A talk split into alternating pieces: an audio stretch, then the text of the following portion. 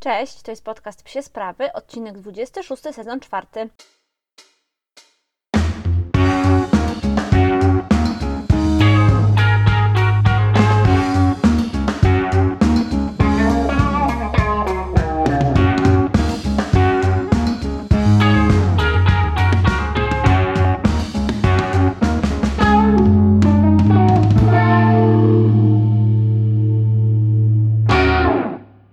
Witam Was w kolejnym odcinku. Ostatnio działo się sporo, chyba zawsze zaczynam od tego podcast, więc możecie po prostu przyjąć, że u nas się dużo dzieje, ale naprawdę Mistrzostwa Polski to było duże wydarzenie.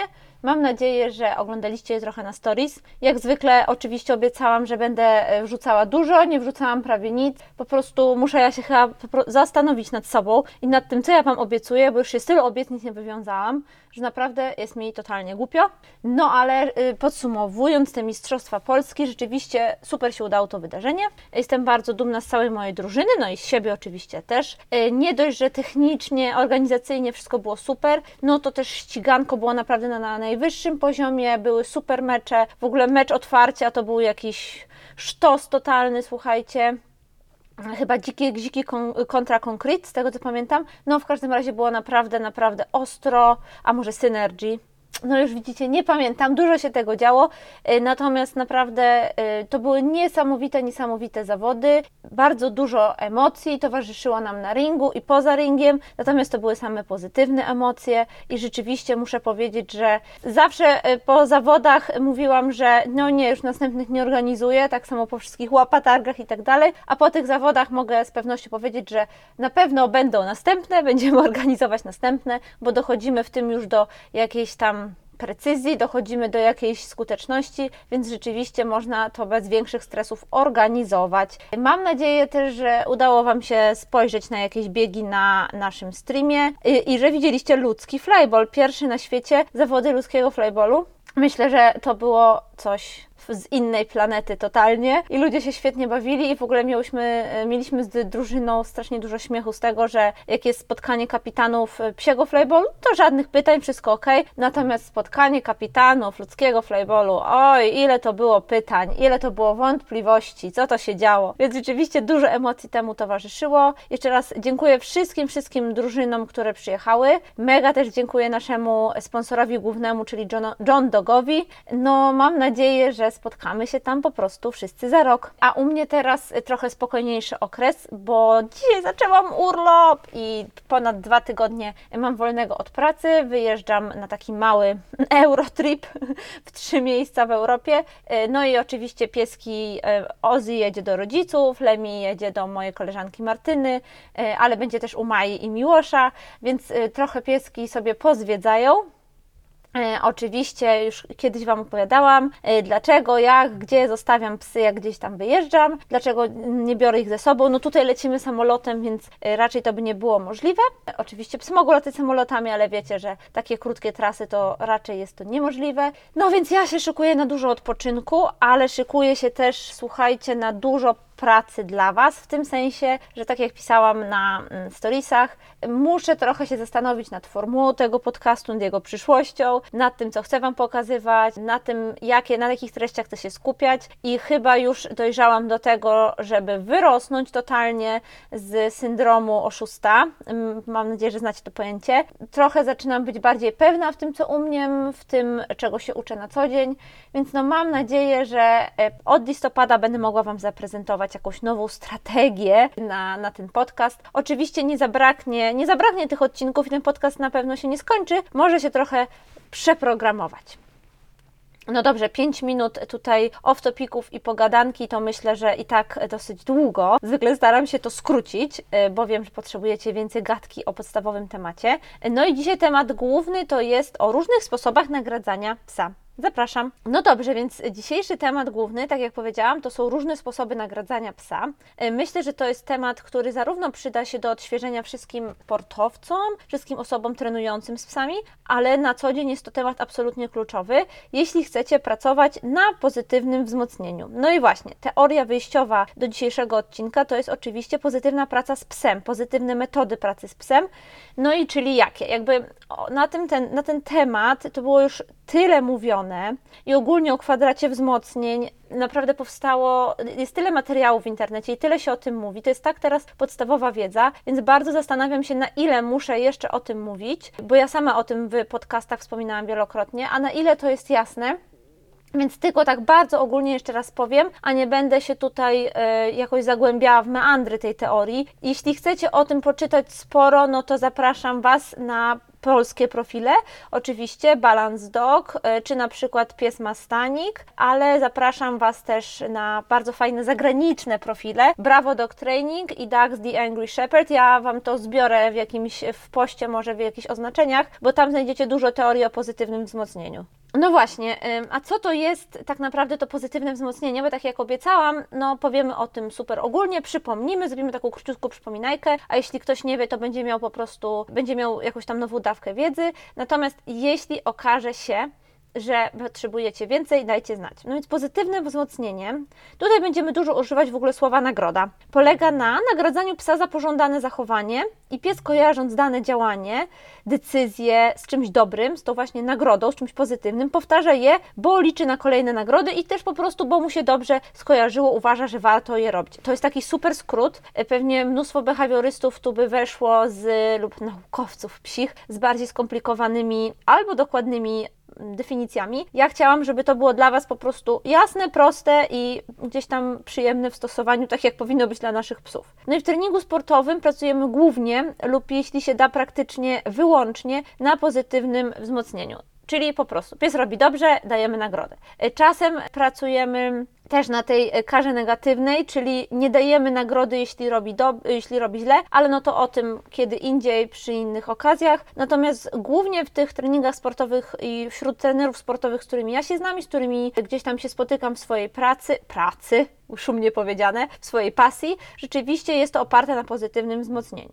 Kluczem pozytywnego wzmocnienia jest oczywiście nagroda, czyli ten benefit, to co wydajemy psu w, za to, że po prostu zrobił coś według nas ok, według nas dobrze, jeśli chcemy po prostu to zachowanie nagrodzić. No i tutaj dzisiaj poruszymy tematy nagrody i różnych jej rodzajów. No słuchajcie, jeśli teraz przestaniecie słuchać tego podcastu, bo na przykład e, ktoś Was woła, albo musicie wyjść z psem na siku, albo cokolwiek, to ważne jest dla mnie, żebyście zapamiętali, że najważniejsze według mnie oczywiście w treningu psa jest to, żeby nagroda i sam system nagroda za dobre zachowanie zawsze kojarzy, bardzo kojarzyło się z osobą opiekuna, właściciela, zwał jak zwał, i też jak opiekuna jako decydenta w tej sprawie wydawania, tego nagrody, wydawania tej nagrody, miejsca pochodzenia tej nagrody.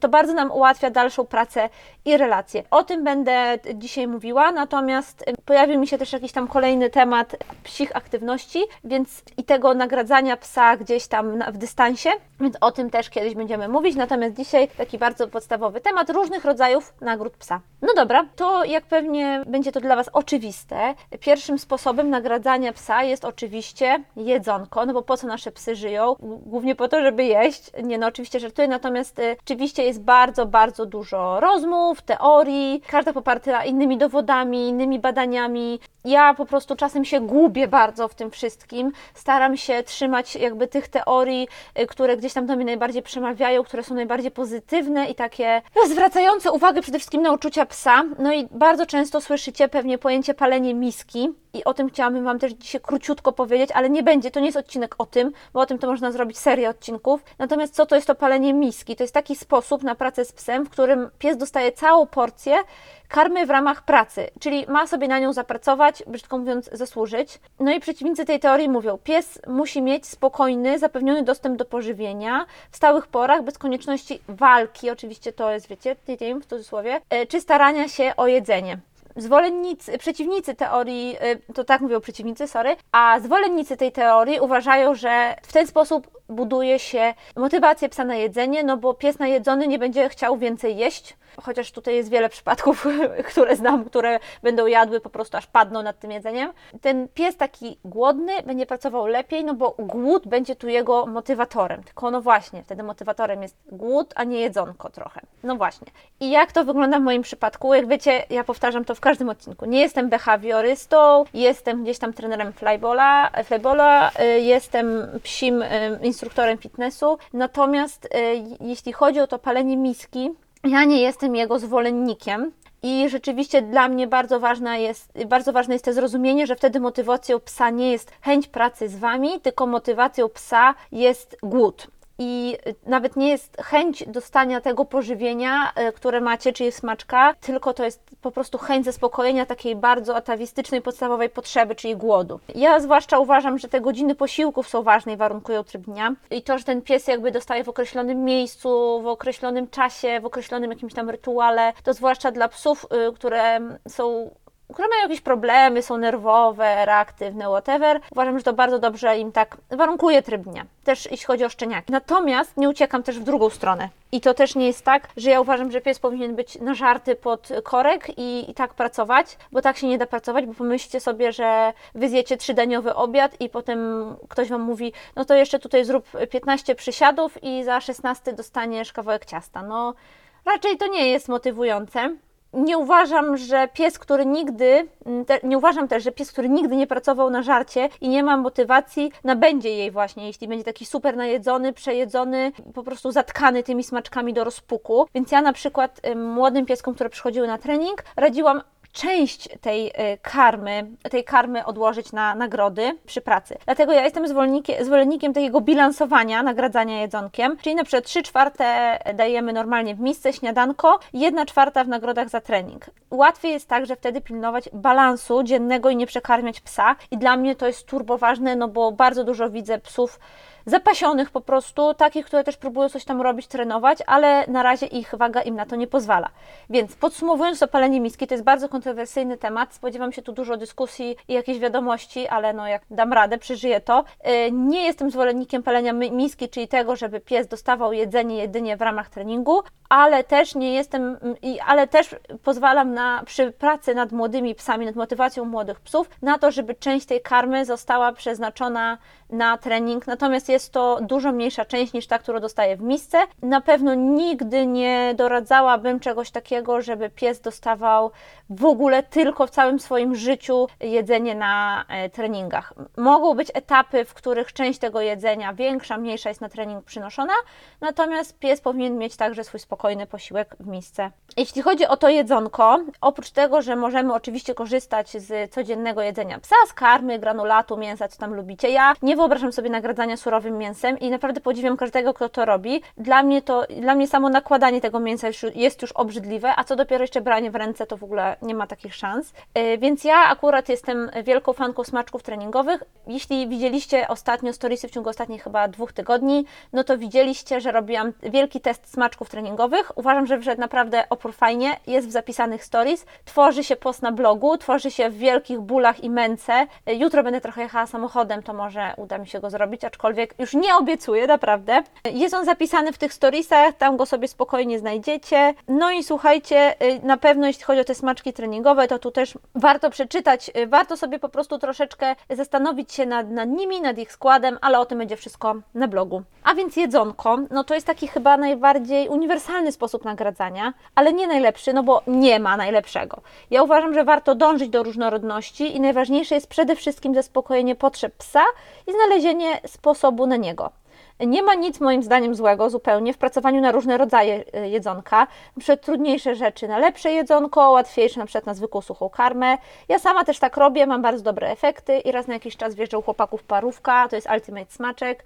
No i tak pies się uczy, że no, manipuluje dokładnie, mnóstwo osób może tak powiedzieć, że no tak teraz to już pies tego gorszego nie będzie chciał. No to teraz zabierzcie to dobre i przez dwa tygodnie dawajcie tylko to gorsze. Ja nie wiem, ludziom się chyba wydaje, że te psy to mają jakąś taką podziemną ligę, która rządzi światem i one po prostu chcą opanować nas, może nie zdominować, bo już większość osób o dominacji nie mówi, ale na pewno o manipulacji. Ja nie wierzę, że psy nami manipulują, wierzę, że mają swoje zmysły i potrafią sobie wiele rzeczy wykombinować, natomiast no on, bez przesady.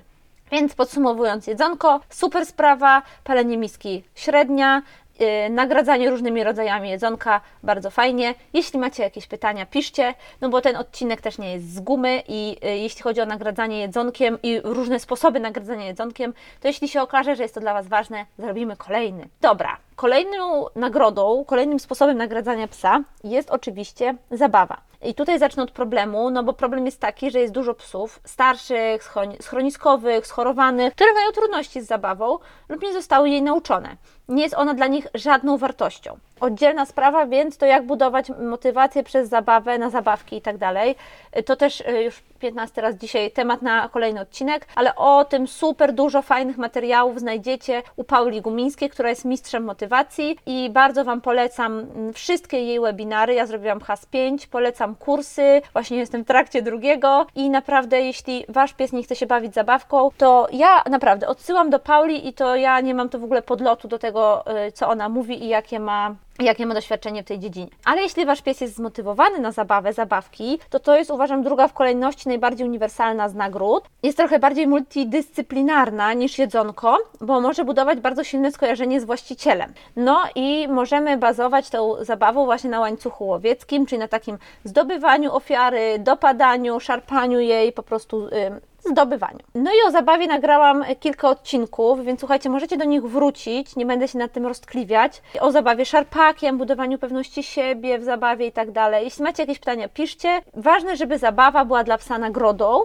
więc pies musi w niej odczuwać stuprocentowy komfort i musi być ona dla niego bardzo przyjemna. Czyli nie będzie nagrodą zabawa, w której pies na przykład będzie się Was bał, będzie się bał otoczenia, będzie się bał innych psów. Nie będzie nagrodą zabawa, gdzie pies na przykład będzie ciągał ten szarpak, ale Wasz chwyt będzie dla niego za mocny i to, co Wy robicie. Więc tutaj, zanim zaczniecie pracować nad motywowaniu psa do czegoś zabawą, musicie nauczyć psa zabawy i sprawdzić, w jakich warunkach ta zabawa jest dla niego fajna i dobra. No i często tej zabawy psa trzeba po prostu nauczyć i pokazać mu, co jest fajne. Jeśli macie malucha, pamiętajcie, że zbudowanie skojarzenia zabawy z Wami jest kluczowe i przyda się Wam później na każdym etapie. I rzeczywiście ja muszę przyznać, że to, co z Lemim wypracowałam, jeśli chodzi o zabawę, to, to jestem z tego, nie, nie za wszystkiego jestem, ale akurat z tego jestem bardzo zadowolona, bo on ma bardzo fajny, naturalny aport, który my zawsze wzmacnialiśmy i ta zabawa jest rzeczywiście dla niego dużą nagrodą i potrafi go fajnie skupić. Jeszcze raz podsumowując o zabawę, pamiętajcie, że najpierw musi być rzeczywiście w super komfortowych warunkach, pies musi y, odczuwać totalny spokój, komfort w tej zabawie, no i też sposoby zabawy są różne. Ja preferuję, bo już wiecie dlaczego, jeśli słuchaliście odcinku o szarpaniu się, dlaczego szarpanie się jest najfajniejszą zabawą, dlaczego preferuję najbardziej ze wszystkich zabaw szarpanie szarpakiem, no bo to super buduje relacje z właścicielem i właściwie bazuje na naturalnych instynktach psa i pozwala je rozwijać. No dobrze, tyle o zabawie. Kolejna nagroda to jest tak zwana nagroda socjalna i wspominałam Wam już chyba w którymś z poprzednich odcinków, ale dla, że dla wielu psów ta nagroda socjalna jest ważna i na przykład kontakt z innymi ludźmi czy z innymi psami może być taką nagrodą socjalną. Y, myślę, że to jest zwłaszcza y, bardzo ważne dla młodych psów, no bo starsze psy już ten kontakt z innymi to nie jest im tak bardzo potrzebny, nie jest to dla nich jakieś super istotne. Na przykład dla Oziego kontakt z psem to raczej kara niż, za, niż nagroda, to też trzeba bardzo, bardzo ważyć. No i warto to wykorzystywać przede wszystkim przy uczeniu psa mijania w spokoju innych psów lub odwoływania się od nich, no bo wtedy robimy sobie w ten sposób, że oczywiście w jakiś tam sposób odwołujemy psa, przekierowujemy jego uwagę na nas, jeśli za bardzo interesuje się otoczeniem lub innymi psami. Potem, na przykład, jeśli mamy świadomość, że tamte psy mogą się pobawić, chcą się pobawić, właściciele są z tym ok, możemy naszego psa przekierować właśnie jako w nagrodę na zabawę z tamtymi psami. Czyli samą nagrodą za zrezygnowanie z kontaktu z psem będzie co? Kontakt psem. Może to brzmi trochę dziwnie. Ja o tym przeczytałam pierwszy raz w tej książce Control e, Unleashed Leslie McDavid i rzeczywiście zrozumiałam, że kurczę, to jest super fajne, no bo wtedy uczysz psa, że on ma najpierw ciebie zapytać o możliwość kontaktu. I dopiero jeśli on dostanie tę zgodę od Ciebie na możliwość kontaktu z innymi, to się zaczyna z nimi bawić, jeśli ma na to pozwolenie. Więc ja to gdzieś tam polecam. Y, no na przykład Lemi kocha ludzi i dla niego dużą nagrodą jest kontakt z nimi, y, dlatego zawsze na koniec treningu zwalniam go i pozwalam przywitać się ze wszystkimi tam u nas na, wiecie, którzy są z drużyny, no co daje mu bardzo dużo radości. On wie, że musi trzymać kryteria w trakcie ćwiczeń i jak podchodzi wtedy do ludzi, to nikt się do niego nie odzywa, wszyscy stają bokiem i tak dalej, ale zwolniony może chwilę poszaleć i wtedy też te osoby dostają przyzwolenie, żeby się gdzieś z nim tam przywitać, pogłaskać go i tak dalej. To dla niego jest bardzo ważne. On od początku był bardzo socjalnym psem, bardzo związanym z ludźmi, bardzo miłym, sympatycznym dla innych w kontraście do Oziego. Ja jakby tego nie ucinałam, tylko wykorzystywałam to jako nagrodę na koniec treningu.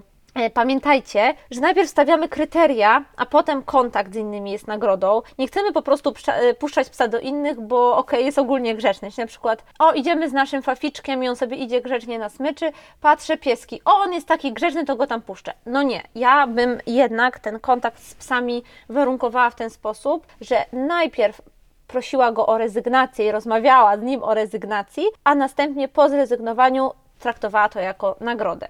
No i oczywiście przy młodych psach, przy psach energicznych, bardzo socjalnych, nie nadużywałabym tej nagrody. Wiadomo, jest super i zwykle działa bardzo fajnie, ale najfajniejsza nagroda powinna być blisko nas, związana z nami, bazująca na naturalnych instynktach, a tutaj to może wyjść bardzo różnie, możemy spotkać różne psy, to nie zawsze się tak udaje łatwo e, dopasować całą tę sytuację, więc no ostrożnie o nagrodzie socjalnej warto wiedzieć, ale uważam, że są dużo fajniejsze nagrody. Ona u mnie to jest w ogóle na samym końcu nagród. I jeśli chodzi o środowisko, to też jest kolejny sposób nagradzania psa.